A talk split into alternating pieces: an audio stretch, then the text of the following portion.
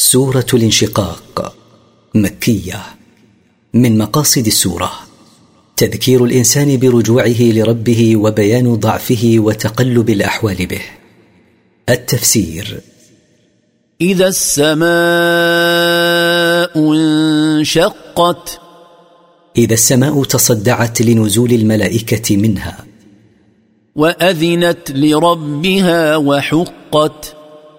واستمعت لربها منقادة وحق لها ذلك. وإذا الأرض مدت.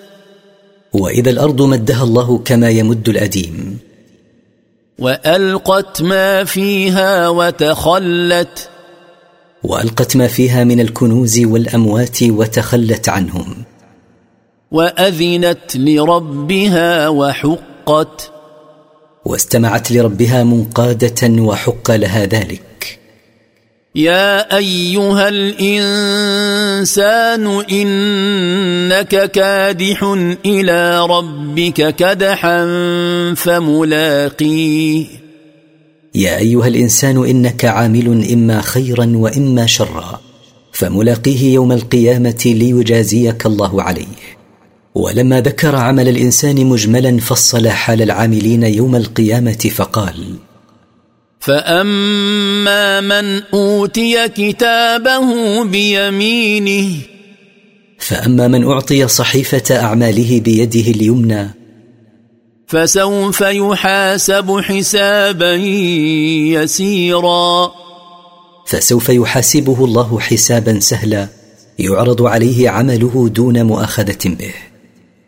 وينقلب إلى أهله مسرورا. ويرجع إلى أهله مسرورا.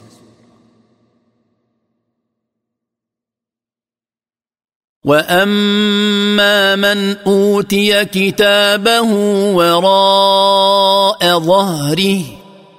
وأما من أعطي كتابه بشماله من وراء ظهره فسوف يدعو ثبورا. فسينادي بالهلاك على نفسه. ويصلى سعيرا. ويدخل نار جهنم يقاسي حرها. إنه كان في أهله مسرورا. إنه كان في الدنيا في أهله فرحا بما هو عليه من الكفر والمعاصي.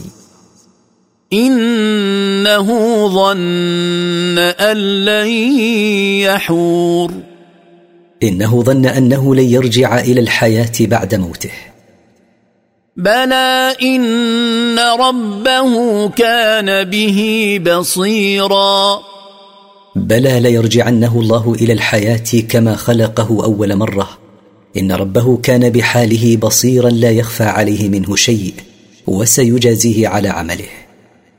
فلا أقسم بالشفق. أقسم الله بالحمرة التي تكون في الأفق بعد غروب الشمس. والليل وما وسق. وأقسم بالليل وما جمع فيه.